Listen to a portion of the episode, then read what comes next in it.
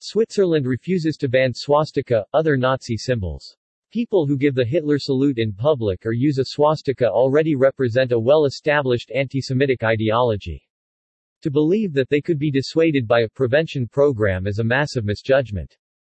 The Federal Council of Switzerland, a seven-member board, which serves as Switzerland's collective head of state, in the decision called incomprehensible by Jewish activists, has denied a proposal to prohibit public display of swastika and other Nazi symbols in the country.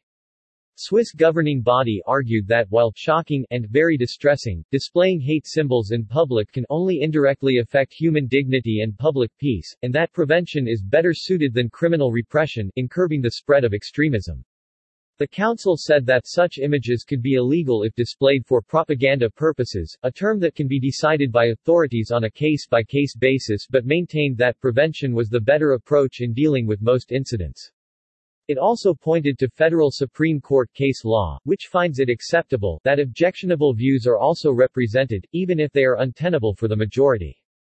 The Council's decision came after it received three separate motions requesting criminal publishment for the display of Nazi, racist, and extremist symbols. The Council's final verdict was not the first of its kind, as it has shot down multiple motions to make the swastika illegal over the last decade. The ruling infuriated the Swiss Federation of Israelite Communities SIG, which represents Switzerland's 20,000 or so Jews. This attitude of the Federal Council is incomprehensible, read a statement from SIG, which argued that because people who give the Hitler salute in public or use a swastika already represent a well-established anti-Semitic ideology.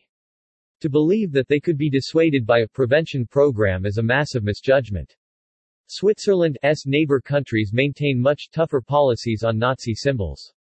Germany and Austria forbid the display of such symbols, with offenders in both countries facing fines or prison sentences. France bans the display of Nazi flags, uniforms and insignia in public, along with the symbols of other criminal groups.